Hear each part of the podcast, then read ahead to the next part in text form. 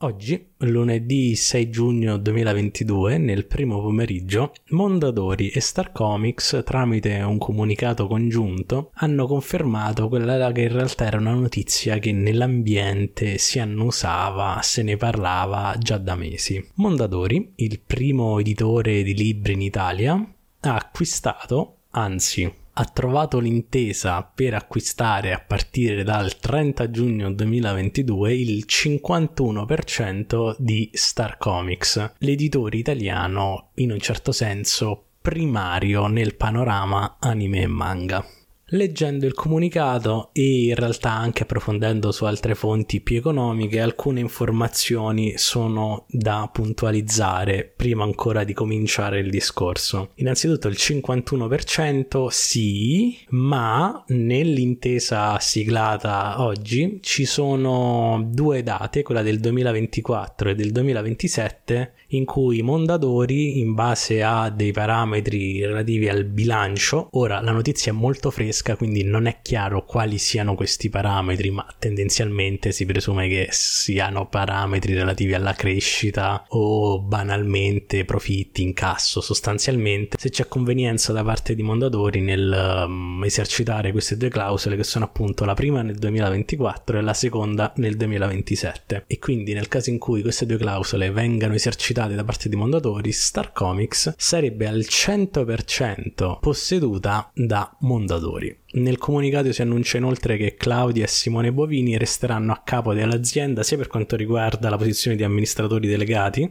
che come responsabili gestionali. Quindi nell'immediato sembra che la leadership rimanga quantomeno molto simile. Io non credo in realtà rimanga esattamente simile, perché comunque un'acquisizione del 51% mette Mondadori, per quanto magari non presente nelle prime posizioni della scala gerarchica, però sostanzialmente è il socio di maggioranza, quindi comunque la sua influenza Mondadori l'avrà lo stesso. Oltre a questo, Uh, altro fattore che pone Mondadori in una posizione di controllo in realtà è l'acquisto del 100% delle quote di Grafiche Bonini, la stamperia di Star Comics che si occupava appunto di stampare in esclusiva i prodotti della Star.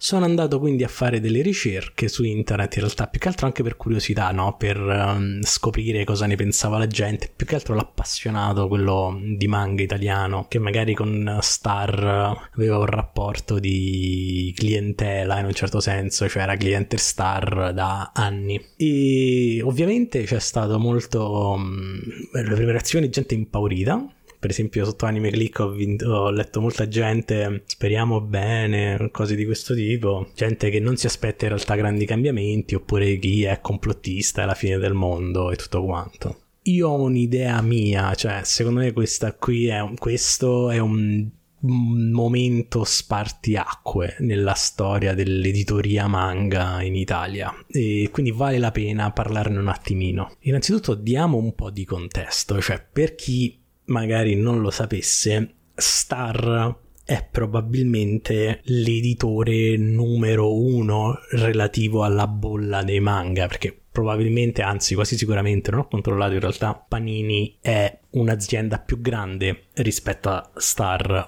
ma ovviamente Panini è un colosso internazionale, cioè non, ha, non lavora solo in Italia, non si occupa solo di manga, pubblica fumetti americani, pubblica Topolino, quindi stiamo parlando di un altro campo di gioco relativamente al settore manga, Star è potremmo dire il leader di mercato. Innanzitutto stiamo parlando di un editore che ha nel suo catalogo e questo è probabilmente il motivo per cui si è puntato direttamente Star, quantomeno Mondadori ha puntato direttamente Star, One Piece, Demon Slayer, Dragon Ball, cioè sono opere, è un catalogo quello della Star, ovviamente menziono Detective Conan, di cui ho fatto un episodio il mese scorso, quindi magari ascoltate anche quello dopo aver finito questo sono nomi importanti, sono nomi che finiscono anche spesso nelle classifiche dei libri, quelle generali, non solo del settore eh, più venduti della settimana. Cioè è capitato più volte in realtà nell'ultimo anno che Demon Slayer e One Piece arrivassero in classifiche, credo anche al primo posto, forse One Piece. Quindi stiamo parlando di successi molto importanti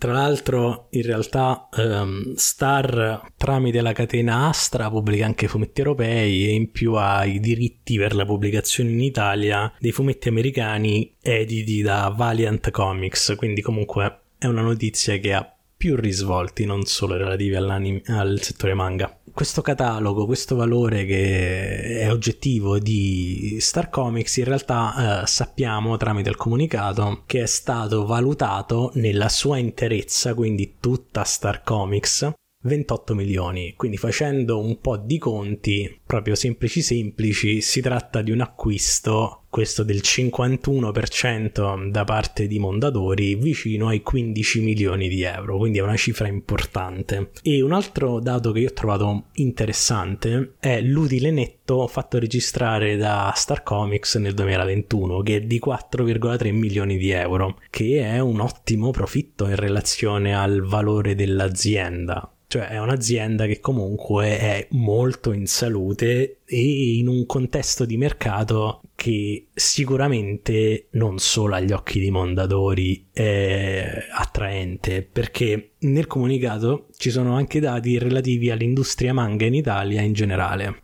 Ora, io non credo che sentire me o sentire Star e Mondadori dire che dopo il Covid ci sia stato un boom per quanto riguarda il mondo manga stupisca nessuno. Ma i dati crudi, mm, proprio puri, parlano di un 175% di crescita negli ultimi tre anni, quindi dal 2019, dal pre-Covid ad adesso, e un 30% nei primi quattro mesi del 2022, quindi in realtà non è stata una bolla relativa al periodo Covid e post-Covid, ma è una crescita continua. Inoltre Mondadori è, oltre che un editore, anche una catena di librerie. Le librerie l'ho notato anch'io che in realtà non esco molto e purtroppo di librerie devo dire ne frequento poche, meno di quante vorrei, visto che il 90% dei miei acquisti sono online, ma una cosa che ho notato anch'io è che rispetto a quando andavo a comprare magari libri per l'università qualche anno fa, eh,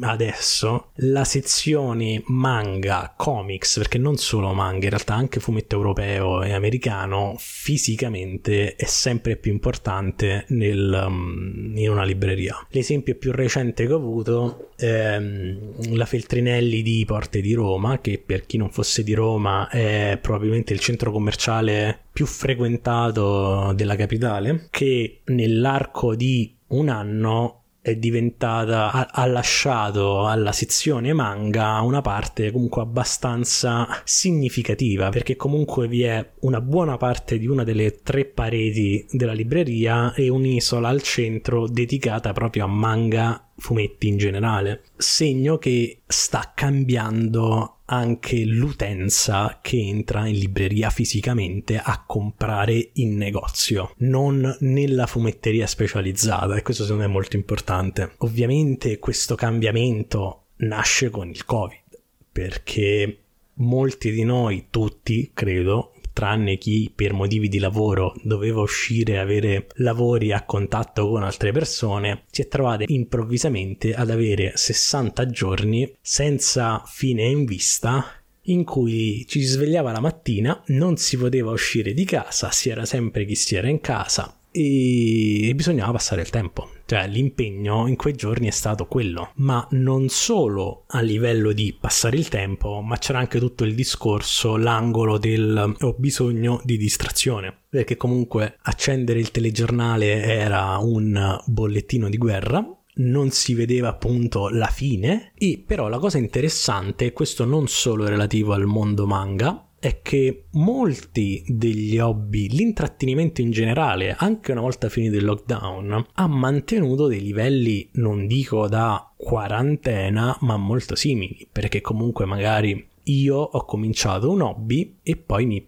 ho scoperto che non era solo un passatempo letteralmente fruisco di questo oggetto per perdere del tempo, ma ne ho tratto proprio piacere personale, quindi molte persone, quasi tutti, gli hobby, i passatempi presi durante il lockdown li hanno mantenuti. L'industria dell'intrattenimento in generale, le varie industrie hanno avuto un boom incredibile che non, è, non ha portato poi a un crash. Penso per esempio ai um, videogiochi. Le, da, I dati di vendita delle console dei videogiochi sono sempre, nonostante la PS5 e l'Xbox Series siano introvabili, al di sopra dei livelli pre-pandemia, così come in realtà gli abbonamenti delle piattaforme di streaming, sono tornati alla grandissima in realtà anche molto gli sport a livello proprio di gente che va a vedere un evento sportivo. In un certo senso tutta l'industria dell'intrattenimento al momento è florida, è uno dei campi in realtà che ha guadagnato da, da, questa, da questa pandemia. Tant'è che all'atto pratico noi lettori di manga ce ne siamo accorti, un po' perché non c'è più possibilità di fare ristampe, sono attese come l'acqua nel deserto, perché, perché le case editrici danno priorità alle nuove uscite piuttosto che recuperare i vecchi. Io per esempio ho Happiness di Shuzo Oshimi che è dal 2020 che aspetto la ristampa e non se ne vede traccia. Arriverà? Probabilmente sì, ma adesso la priorità è altra. Poi ovviamente qui c'è anche tutto il discorso delle materie prime e tutto quanto, eh, però è punto generale comunque che la gente legge più manga. Inoltre poi l'industria dell'intrattenimento già da molti anni è in una fase di consolidizzazione perché molte case, molte multinazionali o comunque aziende milionari si sono rese conto che nell'intrattenimento, ma da anni, si fanno parecchi soldi penso al nome più famoso, al chi ha iniziato veramente tutto questo è Disney. Cioè se penso a Disney che acquisisce Star Wars, acquisisce la Fox, quello è stato l'anno zero per la consider- consolidizzazione nell'industria dell'intrattenimento. E noi consumatori di anime e manga in realtà ce ne siamo accorti da un po' con uh, l'entrata in scena nel mondo degli anime dei player internazionali e delle piattaforme di streaming streaming, perché la distribuzione video in Italia è cambiata radicalmente, ma non solo in Italia, è cambiata radicalmente quando Netflix è entrato in scena. A noi avevamo www.id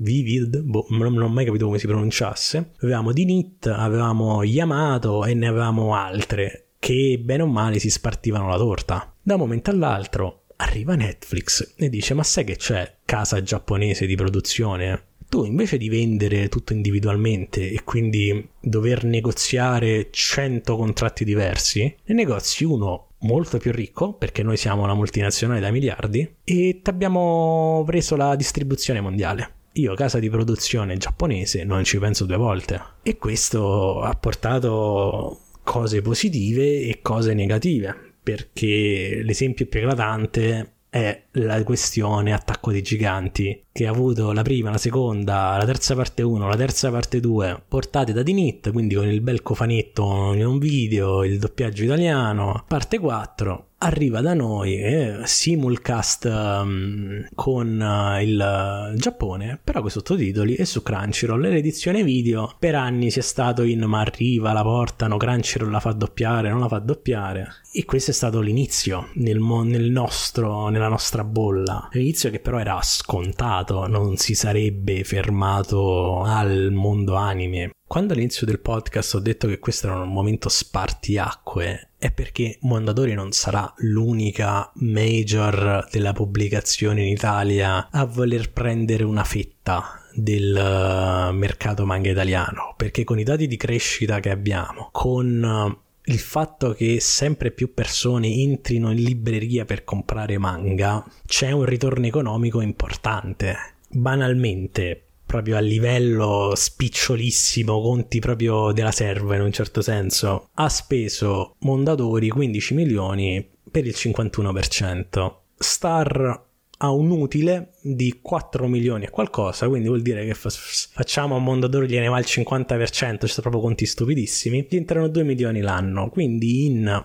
7 anni se non cambiasse nulla, non cambiasse nessun margine di profitto, cosa che non è così perché essere assorbiti da un gruppo più grande permette molte ottimizzazioni sia a livello di distribuzione che di costo della materia prima, quindi dovrebbero in realtà migliorare i margini. In 6-7 anni massimo sarebbe un acquisto ripagato. Quindi i, i margini sono importanti, cioè un acquisto, un investimento considerando poi in realtà la crescita che in realtà io mi aspetto che diventi utile positivo. Già probabilmente non dico nel 2024 alla prima sca- al primo scaglione per l'acquisto totale ma prima del 2027 sicuramente. E poi inoltre c'è una meccanica molto banale. Comunque le major in Italia non sono grandissime. Se una e questo vale per tutte le cose in tutti gli ambiti dell'economia se qualcuno sfonda in un settore, nessuno vuole lasciare il monopolio all'altro, quindi mi aspetto in realtà delle risposte da parte di altri editori. Per quanto riguarda invece gli scenari apocalittici catastrofici, onestamente io quantomeno nell'immediato non me ne aspetto perché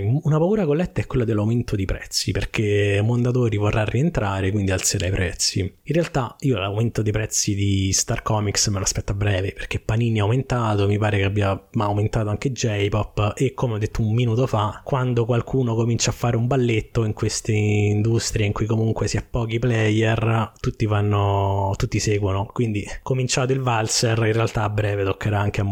ai manga di Star. Se in realtà non sono già cominciati, in realtà in questo periodo compro solo Detective Conan, magari altre cose sono già aumentate, io non lo so. Inoltre in realtà la, la garanzia dal punto di vista della continuità della linea editoriale è data dal mantenimento degli attuali amministratori delegati, sia nelle loro posizioni di amministratore delegato, sia del loro essere a capo del reparto gestionale, proprio del mandare avanti Star nel, nel breve termine. Quindi comunque i cambiamenti in realtà io me li aspetto al medio-lungo termine, cioè secondo me nell'immediato la cosa più probabile saranno variant esclusive libreria Mondadori, perché comunque ci sarà la sinergia tra Star e le librerie di Mondadori e una volta che sono sotto stessa, lo stesso tetto, lo stesso ombrello, non mi aspetto che cambi in realtà molto mai questo, neanche a lungo termine per quanto riguarda la questione del rapporto con i player, le case giapponesi perché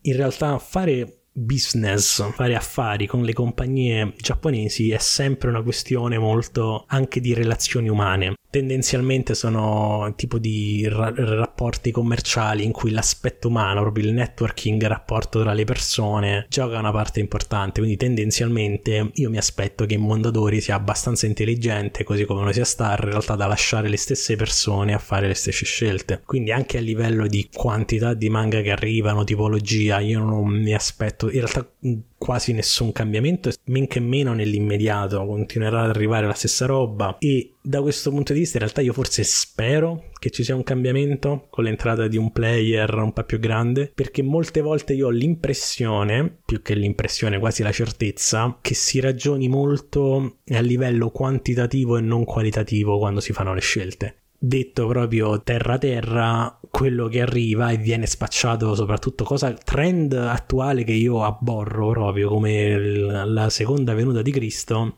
non è tanto l'opera effettivamente di qualità, ma quella che vende molto. Che sì, molte volte è un concetto sovrapponibile, però da noi molte volte ancora manca, non arriva l'opera quella lì che è un po' più di nicchia, però qualitativamente valida, quindi magari il manga che ha in, in patria non ha una tiratura da un milione di copie l'anno, ne vende 200.000 su quattro volumi, però serve una nicchia di persone molto bene. Quel tipo di opera in realtà da noi difficilmente arriva e se arriva è sempre un grande rischio, presentata come un grande rischio, come un'opera molto di coraggio che effettivamente è, cioè io sto pensando per esempio a Goen che ha portato di recente, non mi ricordo il nome adesso, quel manga sul uh, Shogi mi sembra. Riascoltando la bobina mi sono ricordato che il manga è Chihaya Furu e il gioco non è lo Shogi ma la Karuta. Di 50 volumi e se ti va male perché o la lasci a metà e il tuo lettore l- ci rimane male e rischi comunque un, di creare un rapporto di fiducia perché poi anche qui questo è un argomento secondo me molto interessante per quanto sia un mercato in crescita, quello italiano dei manga, è un mercato che vive ancora di rapporto molto diretto tra il cliente, io che compro e la casa editrice che offre il prodotto. Perché sia proprio dal punto di vista della comunicazione siamo rimasti molto fortunatamente da questo punto di vista all'antica, cioè c'è proprio il rapporto di alla fiera si chiede, l'editore risponde, gli annunci vengono fatti in live e in live bene o male si chiede, si parla, ci sono risposte ai feedback, cioè per esempio in realtà io sono quasi convinto un po' veramente, un po' per gioco che mm, J-Pop abbia portato mm, Insomniacs After School di Makoto Ojiro perché io e qualche altra persona che ho conosciuto, ho avuto modo di interagire in qualche chat, gli abbiamo rotto le scatole in continuazione con email, domande in chat, guardate che comunque in Giappone va forte, guardate che sta arrivando l'anime già l'anno scorso prima ancora che l'annunciassero. Io credo che Mondadori e Star non vorranno cambiare molto da questo punto di vista. Ovviamente poi sì, i cambiamenti ci saranno, eh, nel senso comunque l'hanno comprato comprata e non è che l'hanno comprata per farla andare in autopilot. Però ecco, cioè, in realtà io l'unica cosa che spero a livello di speranza è che possano le case con l'entrata di questi player prendersi più rischi. Anzi, in realtà forse pensandoci il cambiamento più grande potrebbe riguardare noi clienti in maniera indiretta, nel senso che probabilmente una volta cominciato, diventato effettivo, quindi a luglio il, um, l'acquisizione, quello che cambierà saranno le distribuzioni nelle fumetterie. Quindi mi aspetto che in realtà ci possano essere delle difficoltà, delle, degli inceppi iniziali, perché suppongo che Mondadori vorrà occuparsi in prima persona della distribuzione alle fumetterie e alle librerie, ovviamente perché comunque avrà dei margini diversi, sarà più conveniente. La distribuzione di Mondadori alle librerie Mondadori ovviamente sarà estremamente conveniente, cose di questo tipo. E quindi magari l'impatto da questo punto di vista potrà, potrà riguardare noi clienti. Banalmente, faccio un esempio, ci potranno essere delle difficoltà iniziali per la fumetteria per ordinare determinate cose oppure cambieranno i modi in cui vanno gestiti gli ordini e cose di questo tipo e quindi potrebbe avere delle ricadute sulla disponibilità di alcune opere, ma non credo che questo riguardi noi lettori in prima persona. Ecco, forse in realtà l'unico dubbio, l'unica vera paura che è possibile è che le fumetterie passino in secondo piano o comunque non abbiano più quella posizione di rilevanza che avevano quando Star era ancora indipendente, però tornando al discorso di prima, essendo il pubblico italiano in una certa maniera, a meno che l'intenzione di Star di Mondadori sia quella di voler cambiare anche le abitudini del lettore, non credo che ci sia magari intenzionalità nel farlo, forse sono, saranno cambiamenti più che altro indiretti. In conclusione, quindi sta finendo il mondo, il manga in Italia è spacciato? No, diventerà adesso tutto più bello, tutto meglio? Neanche. È però un momento importante, perché comunque è un cambiamento, è un cambiamento grande e come ho detto già prima sarà sicuramente il primo di svariati cambiamenti perché comunque mi aspetto se non acquisizioni librerie e case editrici major che cominceranno a entrare ancora più direttamente in quello che è il settore manga italiano. Poi ovviamente c'è il, il punto di vista affettivo perché comunque c'è il lettore più stagionato che magari a Star in un certo senso è affezionata proprio a livello affettivo perché comunque Star in Italia è un editore importante, cioè è, ha cominciato nell'87 mi pare pubblicando fumetti Marvel, poi persa la licenza Marvel è passata ai manga hanno portato Dragon Ball che è stato in realtà l'incipit, la, la, nascita della cultura manga in Italia probabilmente a livello di diffusione. Ed è stato tra l'altro il primo manga portato non ribaltato in Italia. E quindi c'è stato dal punto di vista affettivo magari il vedere quella che era una realtà comunque con cui si è cresciuti diventare qualcos'altro. Però mm, io sono ottimista ottimista di natura quindi sono ottimista anche adesso. Queste erano in realtà le mie considerazioni un po' sparse un'analisi un po' così su superficiale di quello che rappresenta questo cambiamento importante per il panorama italiano. Notizie approfondite poi non ce ne sono ancora di quello che accadrà, che non accadrà, quindi un po' speculato così a braccio. Magari se ne potrà riparlare a fine anno se ci sono stati cambiamenti. In realtà questo episodio è stato scritto oggi, proprio 6 giugno che è uscita la notizia, scritto e registrato nell'arco di un'ora sarebbe dovuto uscire l'episodio in realtà su Summertime Rendering. A questo punto forse slitta al prossimo mese. Dico forse perché il prossimo mese per luglio in realtà c'era anche un'altra cosa che ho già pensato di portare specificatamente a luglio e quindi non so cosa fare. Ci penserò, vi darò aggiornati su Instagram, cosa che dico sempre che faccio, poi in realtà non lo uso per due settimane dopo che esce il podcast e mi rifaccio vivo tipo un giorno prima che esce l'episodio nuovo, ma vabbè. La pagina su cui mi trovate forse sì, forse no.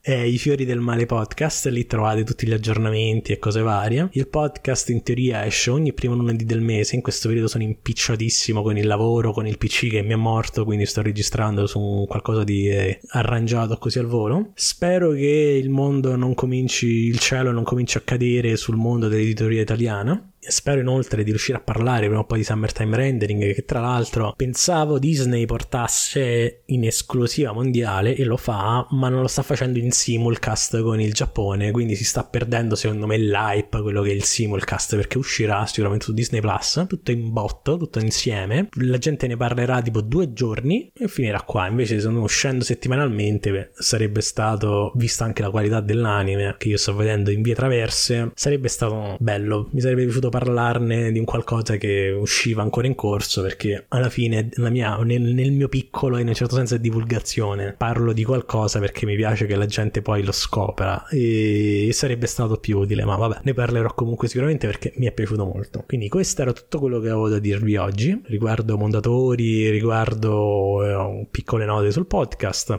come vi ho detto prima, mi trovate su Instagram per qualsiasi cosa. Rispondo se avete qualsiasi tipo di dubbio, volete parlare ai messaggi. Questo era i Fiori del Male Podcast. Noi ci vediamo al mese prossimo. Bye!